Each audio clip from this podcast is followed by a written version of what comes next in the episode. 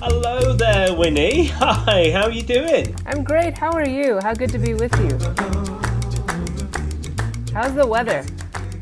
Well, the weather where I'm in Manchester is slightly overcast. Um, it was sunny earlier, and then it was really rainy for a little section, just at the point at which we were filling a tip um, outside um, our church. And there's all these books that got completely wet and can't go to the charity shop now. So there we go.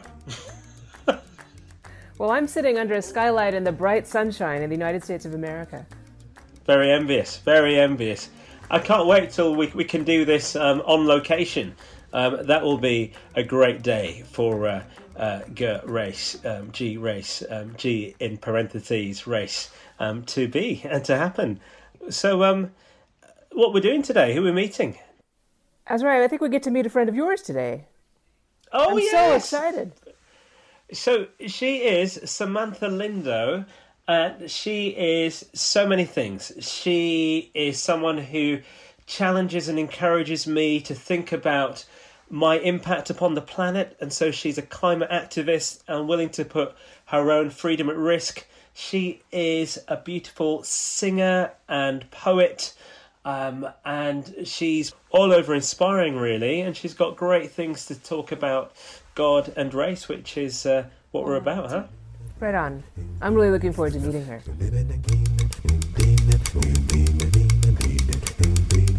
Is that all right? Can- I can't hear anything. One, two. One, two. Hello. Hello, can you hear us? Hello. Yeah, one sec. Start video. Hello there, Samantha. Hello. Azariah, why does everybody look cooler than us on video? Well, you know, I try. I was like, put on some lipstick. Oh, lipstick. That's the next time, Azariah. We're wearing lipstick. Okay, I'm down for that.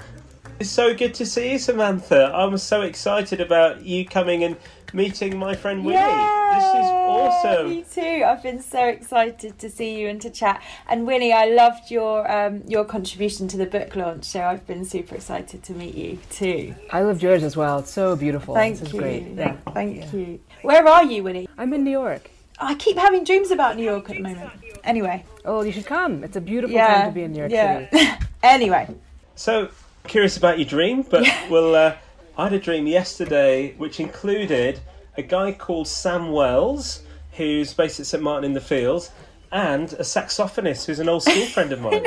Um, so uh, We should just stick to the script because this is going to get really strange if Sam Wells is in your dreams. So, um, so Samantha, we've already started talking about places, and that's quite key because one of our first questions we like to ask our guests is, "What is home for you?" yeah. So, Well, I've been listening to back, back to some of your other conversations, and when you asked that to your previous guest, I, I, I felt like it was a bit of a oh in the gut for me. I nearly teared up. Such a deep, emotive question. Um, the image that I go back to in my mind is this, you know, this summer scene in my grandparents' garden. I must have been like so young, but it was a kind of yearly thing of the a barbecue and the sun's out and there's a swing and a rose garden and it's my grandfather's vicarage. And it's this quintessential like English vicarage with his rose garden but also with you know jerk chicken and rice and peas and and, and reggae and salsa and that that influence that you know it's two influences together in this kind of innocent garden I mean, the symbolism, the metaphors in that are just, you know, I'm sure that says a lot about what I'm yearning for, but also this play, this idea of people being gathered and people celebrating. So I think you know, home is the that place where my you know my heritage is is kind of brought together in, in a very natural way, but also it's a place where people are gathered and people are celebrating, people are together, and I think I try to recreate that all the time, basically. That's amazing. So, tell us a bit about how come your grandfather had jerk chicken and salsa and things like that. I mean, who was your grandfather? And yeah, yeah. I mean, he was called Leithland Oscar Lindo, so he was one of the first um, black Anglican vicars. Um, uh, came in the 1950s with my, my grandmother. Um, she was only young then, but my, my father was born here when he was doing his curacy in in Canterbury, I think.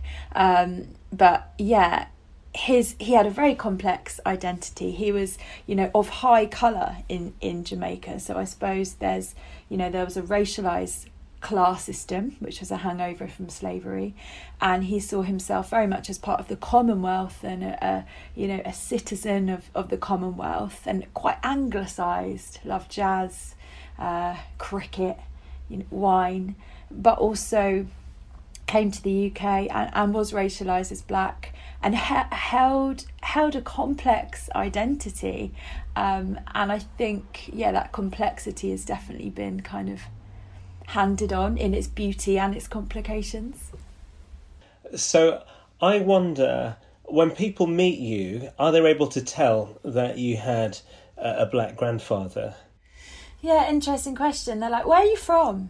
Um, and it's always like, well, "What do you think?" And sometimes it's Israel, sometimes it's Italy, sometimes it's Jamaica. I think, yeah, I think it depends on what context I'm in and also what, you know, my hair's doing. So, yes, I think they can tell that I'm not fully white English, but I'm hard to place. Yeah. I'm really struck by how you are so naturally um, doing what the title of this podcast sort of does, putting race in the middle of grace, right? That that um, kind of shifts the meaning of what grace is and what it's for right? And you are, you know, jerk chicken in a garden to me sounds really normal, and in a vicarage garden sounds to me like a welcome. Um, but I can imagine to some sounds like an intrusion, and maybe at its best multiculturalism and kind of interesting and new. Um, that you're you're like centering home um, in this larger context of of the culture that you're a part of in this really powerfully kind of subversive but really natural way. Um, so I, I, and I found so interesting in a little bit that I've read about you the conversation that you, uh, a conversation that you had about beginning to think about race in a very particular way when you were in school and uni- in university, I think, um, which I think happens to a lot of us that we're just living our lives, making our way, and then we're in a class where someone it happened to me that someone asked me to interview my mother. That was the assignment with a very particular set of questions, and you know, I'm from a good feminist family, and my mother's an immigrant from India. My parents are both immigrants. And it asked a set of questions I had never asked my mother. I had a lot of assumptions about that, frankly, racialized and gendered me in a powerful way, an important way. Um, can you tell tell us a little bit about that? Um, how that worked for you when you were in school? Yeah, absolutely.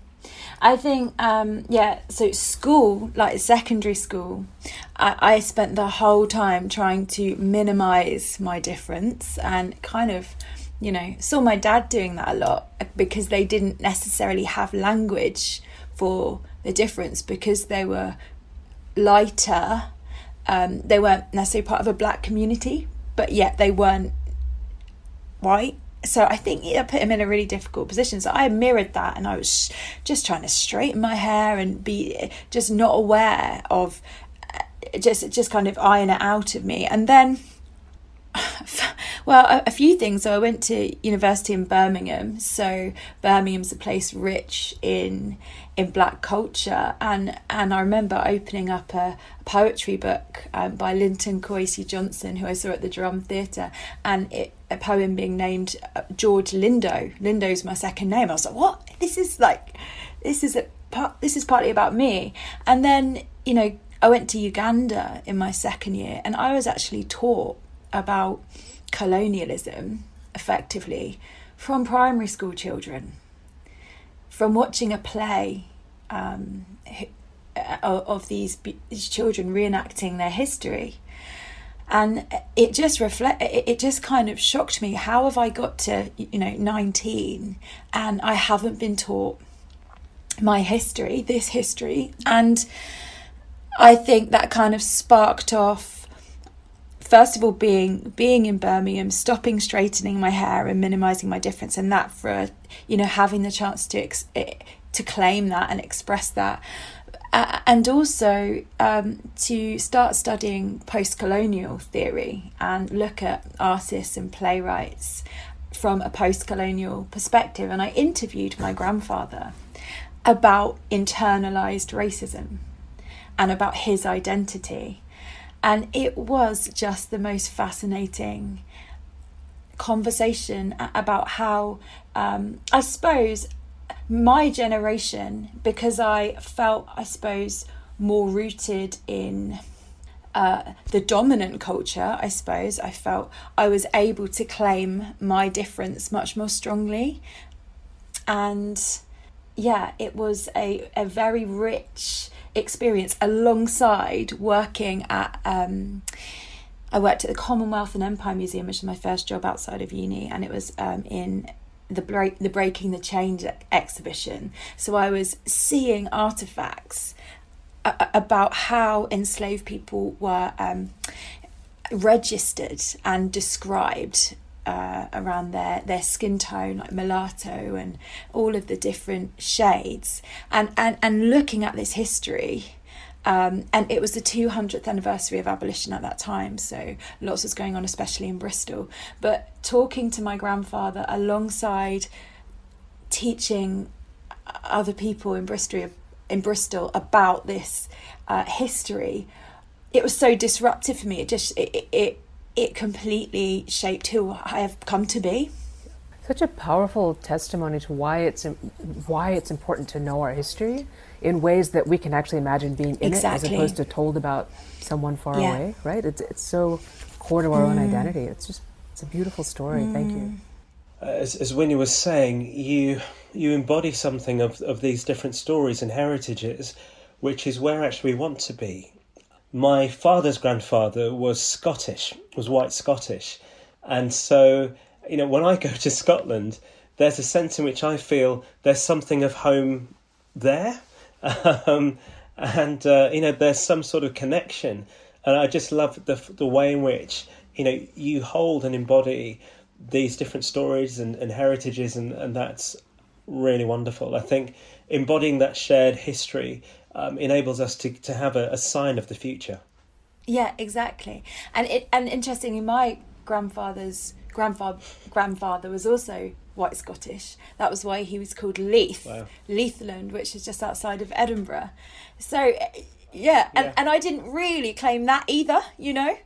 And going back to Jamaica with him, which I was so grateful that I got the chance to do, it, showed it kind of allowed me to see his his perspective on his history in a very emotional way. We went back to his old house or like uh, i suppose um it was in ruins at that point but he was um he was weeping at this history that wasn't there anymore this jamaica that wasn't there anymore for him and yet it was it, it was a rich thing for him but it, it's good that jamaica's moved on and post independence but it was a bittersweet experience for him and, and i suppose just living that history um alongside him was a really powerful thing as a child as well. Have you always been a musician? Did that come early for you? Um, yeah, I mean, I've always sung. I've always sung. I remember my my dad's very he loves music. So music's always been around and i was very influenced by kind of the pop and soul um, that was always on on a saturday morning and reggae. And i remember sitting under the table as a little girl and um, singing and doing like the wobbly bits and being like i can do that. I can do that a bit like and think and like you know you realize that oh i can do that a bit. Um I can't do the wobbly bit, but like the vibrato, nice. like ah, um, and just just just claiming though, uh, just loving those epic female vocalists that my dad just loved. But me, myself as a as a songwriter, as an artist, came a bit later. It's very much a performer, and that held a very important place in my life. But actually, um, yeah, my journey around myself as an artist and what I'm writing about and what influences and um, jazz and um, using my voice as an instrument and improvising and my faith journey and healing, all of that kind of swirled together at the same time, and I suppose kind of became my music. Can, yeah, can, I'm going to actually ask. We're going to talk about your faith journey, but I also want to ask you. This, is totally off script. Um, it, did you have a sense when you were growing up um, in the community that you came from that there were expectations on who you should be as an adult, like what kind of adult you should be, and oh yeah, I'm kind of curious about where that where that fits with with the path you've chosen as an artist. Yeah, good question. You know, I, I would be aiming for the things that our society is holding up for us, like you know the holidays, the clothes, and I've really got a new level of understanding, I suppose, for my my dad in this that maybe when you've felt difference that you haven't been able to claim positively, you want to kind of tick all the boxes that society are telling that society's telling you you need to. And I suppose my journey as an artist is going is going like I'm not going to do that. I'm not going to play by those rules. And I think it was it's been very hard for probably my dad to be honest to to get alongside that um, because what he values what he feels safe in is different to that and, and I would assume that is also part of the story of your faith journey and your journey as an artist. Absolutely. And yeah, easier for my grandpa to speak into that and say, you know, don't give up and to appreciate jazz like I do. And but I think sometimes it's easiest it's easier just for grandparents to do that than parents. So I, I hear there's a great story about how, how you and Azariah met. Yeah. I'd, I'd like to hear it.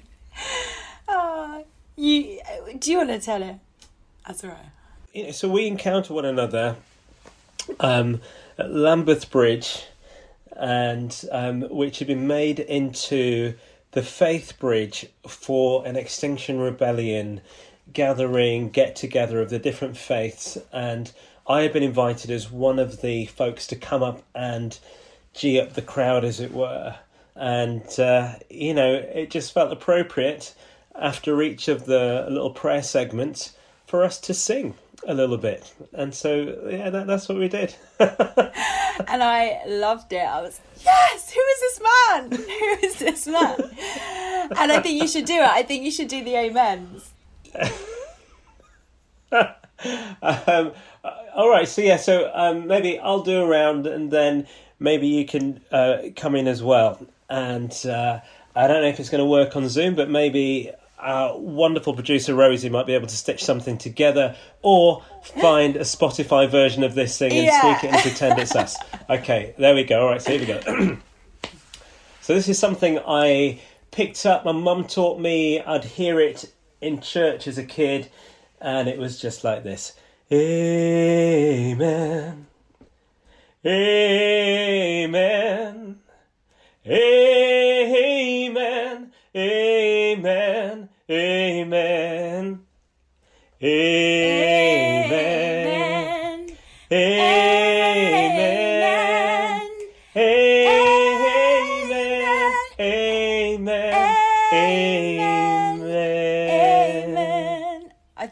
Out of time there, but I was harmonizing in my yeah. own in my own way.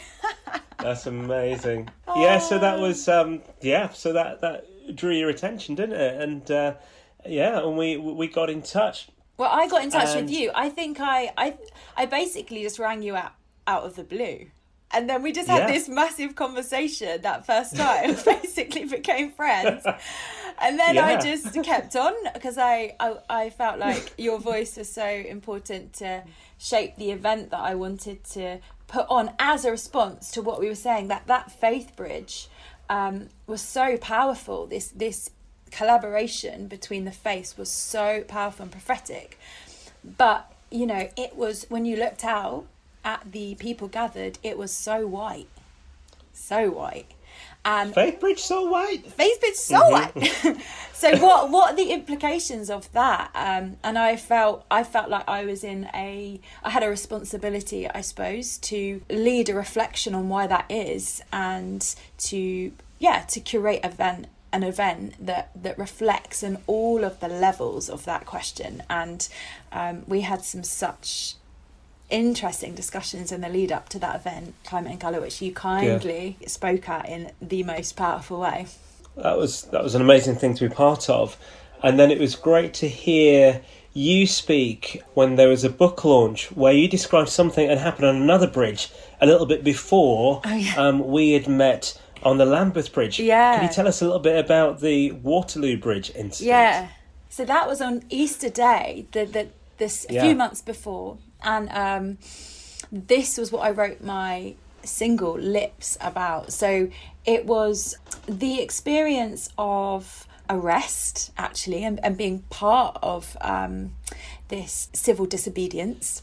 And so many strands came together for me in that moment because um, a woman who was uh, indigenous to the Amazon was was speaking and uh, singing, and I felt like it was like a spiritual moment, a breaking through, powerful moment, and she was talking about how when they march when they gather to to resist the destruction of their home which you know, isn't just their home. The Amazon is the lungs of the earth, and we know that it is keeping things globally ticking over. So it's not just about their home, it's about the vulnerability of us all. That they're faced with the military, not just a few policemen.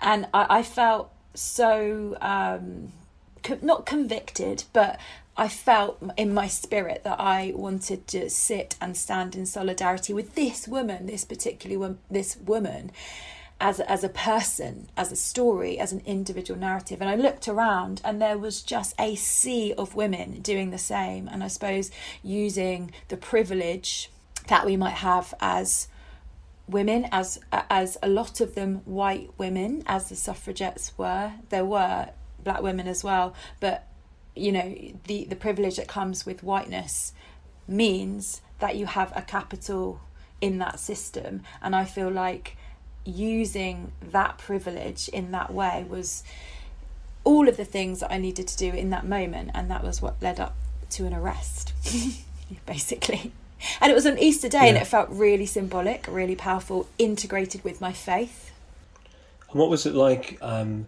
when it came to the trial and you know, and the the court moment and what you had to uh, to say and yeah, how you prepared yourself. Equally as equally as powerful. One of those again curtain down, curtain ripped open moments. I pleaded guilty because um, yeah, I didn't have capacity to fight that, but also that meant that you definitely get your your statement read in the court.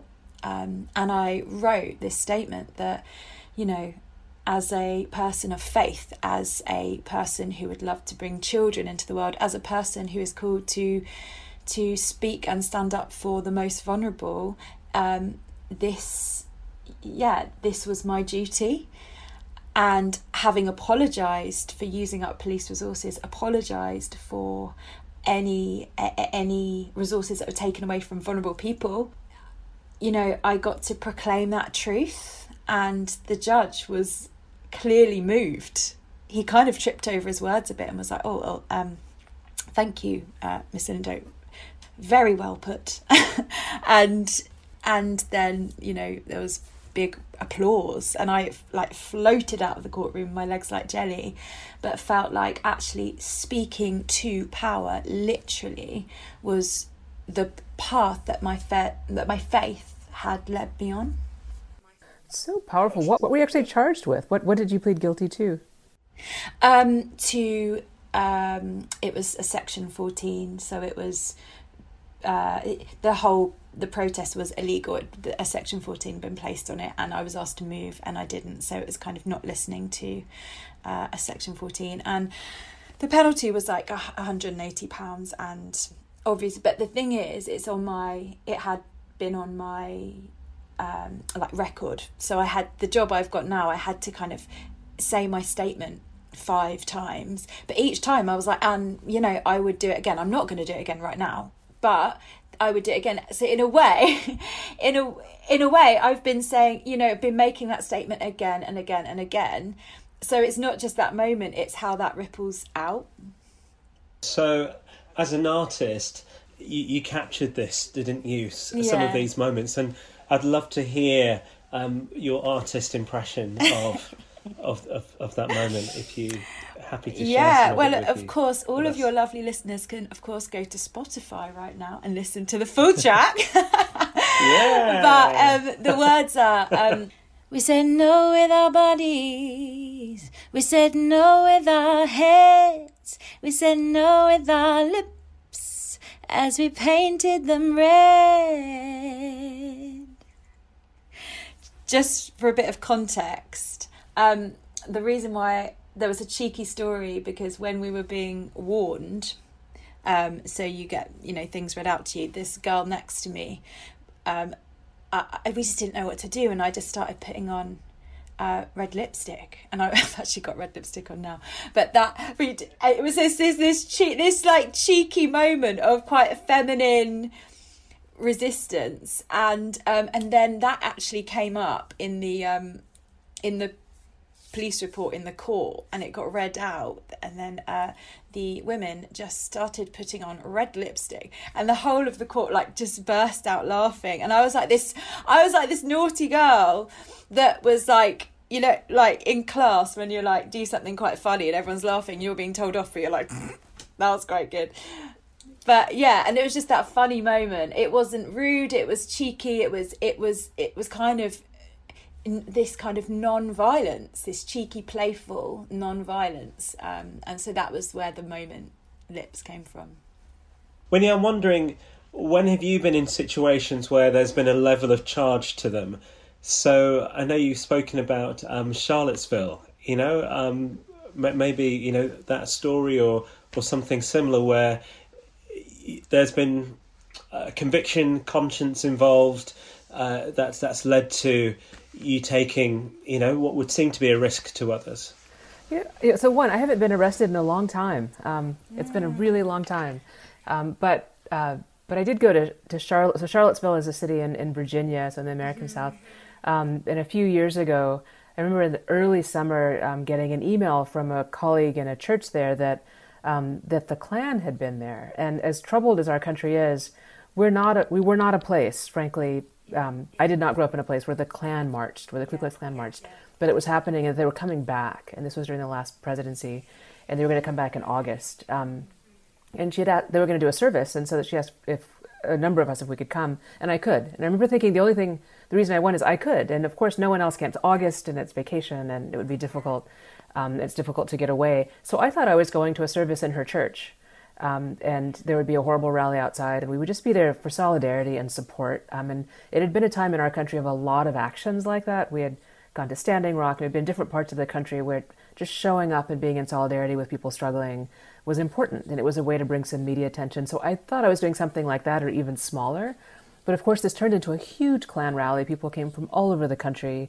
Um, the remember the the president saying later that there were good people on all sides, but it was a Klan rally. They shut down Charlottesville. The University of Virginia is there, which is a very important research university here, but also kind of attributed to Jefferson and this heritage of, of whiteness and white supremacy in this country. Really conflicted.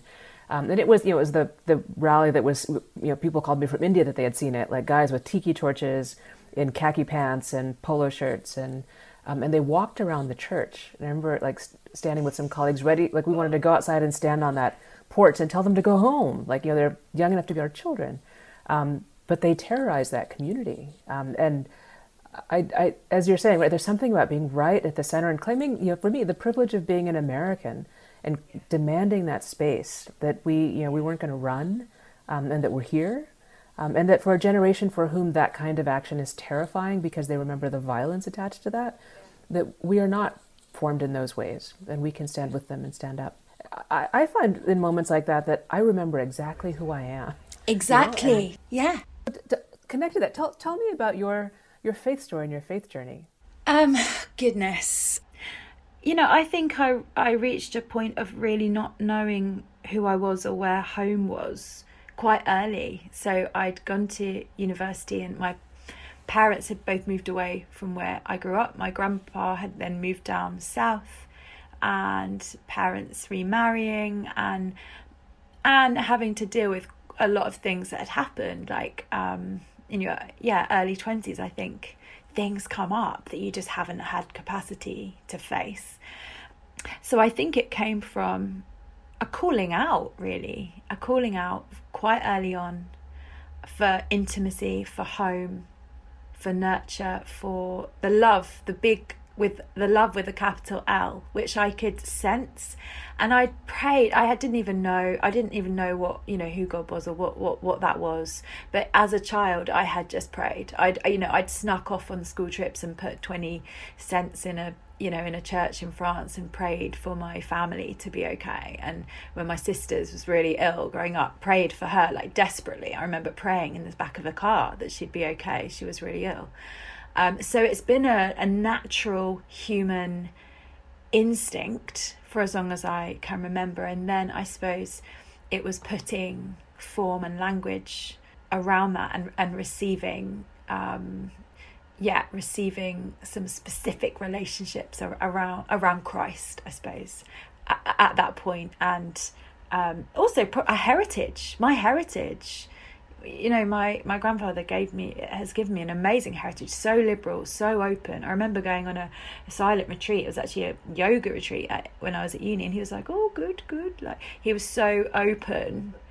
And god as ground of being and saw the scriptures as literature poetry uh, we talked about interpretation and discernment and uh, you know he, he and that was early on in my faith journey and it was later on in his life. So we had this passing where i kind of absorbed this wisdom um, and and kind of felt like when he died it was the birth of my faith journey in a way like to take this baton and i received a life in me a new life and i was like if this has given me that if that death has given me this much life then that's what resurrection is on a grand scale. And i really i, I get that that pattern of the universe that is shown in in Jesus. And I think yeah it, it held together so many of my needs for community for justice for for loads of things even though I really struggle with the church as an institution and there's so much of it I'm prophetically railing against yet there's this tension that because there's there's such goodness in it you know that's an old-fashioned testimony, I believe. Wonderful. Is it? Thank you. I just, I just wheel them out. You know. I think I just met Jesus. And interesting, you know, your what you were talking about before, Winnie, about um, that moment when you felt fully yourself, holding that ground against that old story of white supremacy that was re-emerging. That was, um, I, you know, that was what my last single was exactly about. So last year, May, there was the um, murder of George Floyd. Um, at point of recording recently, um, Derek Chauvin's been convicted, uh, but there's been this whole arc and resurgence of Black Lives Matter. Um, how did uh, what was going on there and the reactions of things, you know. So you're in this. I said before you came on, you're in the southwest of England, in Bristol. Uh, so there was the whole uh, Colston statue and everything. You know, did you get caught up in any of that activity and energy, and what did that lead to? Mm, yeah, good question. I mean, last year for Bristol was just epic. We had like Greta in February, and then there was like Black Lives Matter and the statue. Uh, uh it just yeah, it felt like actually as a city, it was really poignant that these things were happening in Bristol. And I think for me, I you know, it was lockdown as well, so wasn't gigging but was writing. And I wrote this song and it's called Lights Go Out. The, the chorus is um, frozen still, scared to give it up. One more sip from the silver cup, one more breath now the time is up. We'll find our freedom underneath it all. Today the lights go out, no question and no doubt. rises to the surface. What are you going to do? Look into the darkness in you and pull out all the weeds. Taking roots on their seas. Inevitably, everyone can see privilege means no equality. You know it didn't happen naturally, so what are you to do but give it up?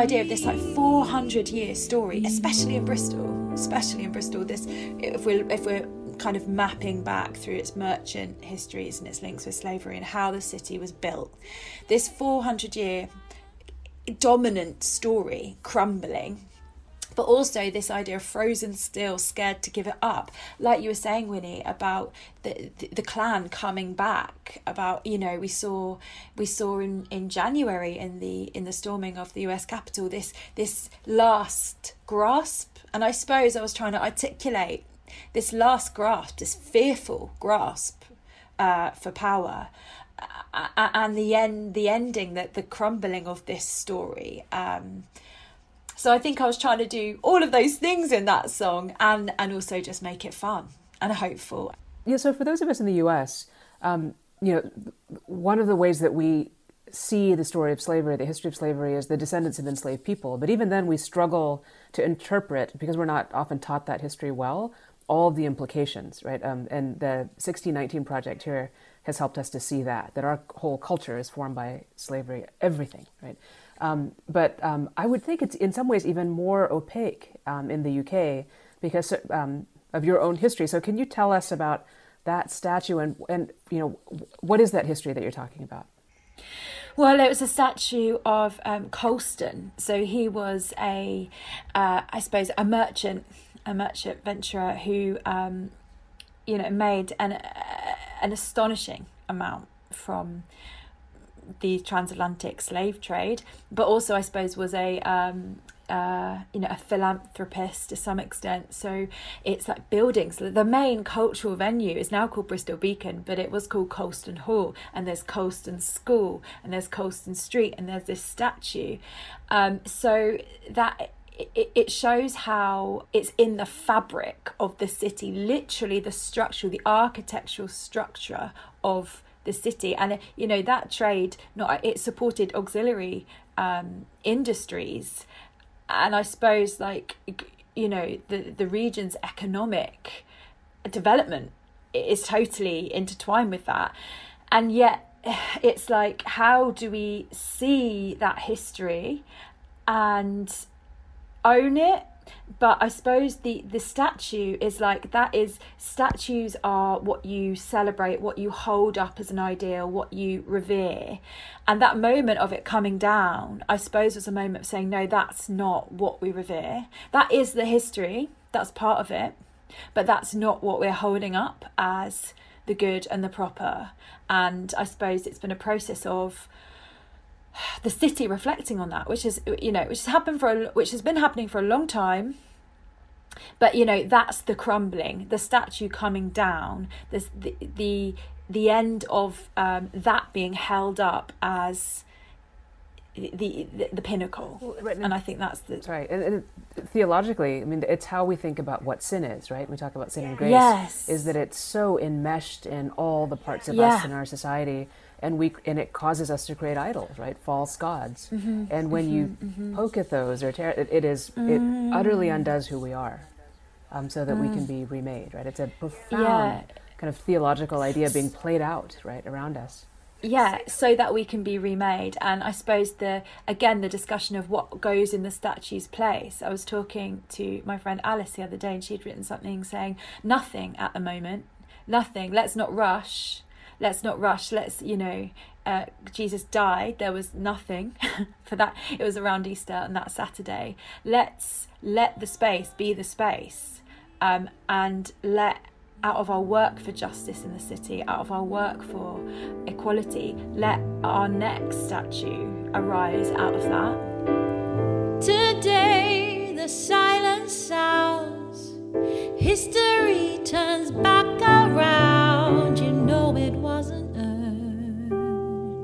So we unpick and we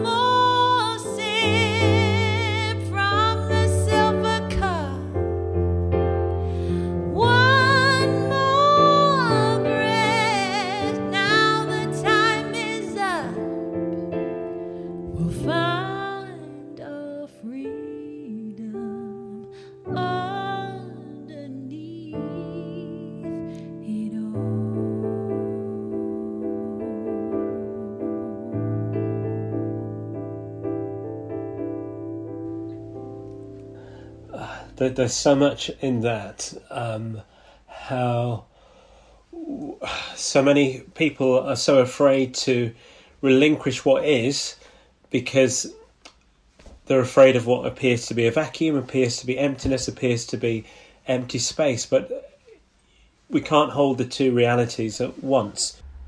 Well, that's the Saturday thing, isn't it? The emptiness, the the the empty plaque, the death. That is scary for humans, but we have, you know, a way has been made. there is a way out of that. I'm so, I'm so struck in this time that we, at least here, we haven't had communion, um, you know, since last March. Some of, you know, I'm a priest, so I have, you know, a, a little bit on my own, but we, we don't, right? Like, we don't gather as a community. And they're literally, I look at a silver cup once a week that I cannot offer to anyone and that I don't receive um, because we're not gathered. And you talk about this time of waiting, you know, that that that work of redemption and salvation and resurrection has been done and will come again. Um, but it does feel like we're in this in between time where it's not it's not done yet. Exactly. And I think we're on that on a kind of global level. And just but something I do believe is that on the other side of that process we all find freedom. I think we'll find our freedom underneath it all. we're all find our freedom. It's not about just the people that have been oppressed. It's it's the people that have been oppressors or not even direct oppre- oppressive, but uh, have benefited from privilege. Um, yeah, it's it's everyone. Yeah, privilege isn't freedom. No, Yeah, it's exactly. just a gilded exactly. cage. Yeah. Well, thank you so much for um, uh, for being with us. Oh, it's just been amazing. Thank you, Samantha. Thank you, Winnie. Thank you, Rosie. Yeah, I'm off to get my red lipstick. Wearing it. Thanks, Winnie. I might, if if my dreams come true, I might be over to New York when um when I can. Yeah, please. Yeah, please do let me know if you're here. On a on a ship. I want to kind of sail at some point. And Azariah, I hope I will see you in That'd be person at some point. Thank you. Thank you. bye bye. Samantha Lindo was talking to Azariah France Williams and Winnie Varghese. Randolph Matthews composed the music. Grace was produced by me, Rosie Dawson. You can find more episodes at heartedge.org or from wherever you get your podcasts. And please do leave a review, subscribe, and share Grace with your friends.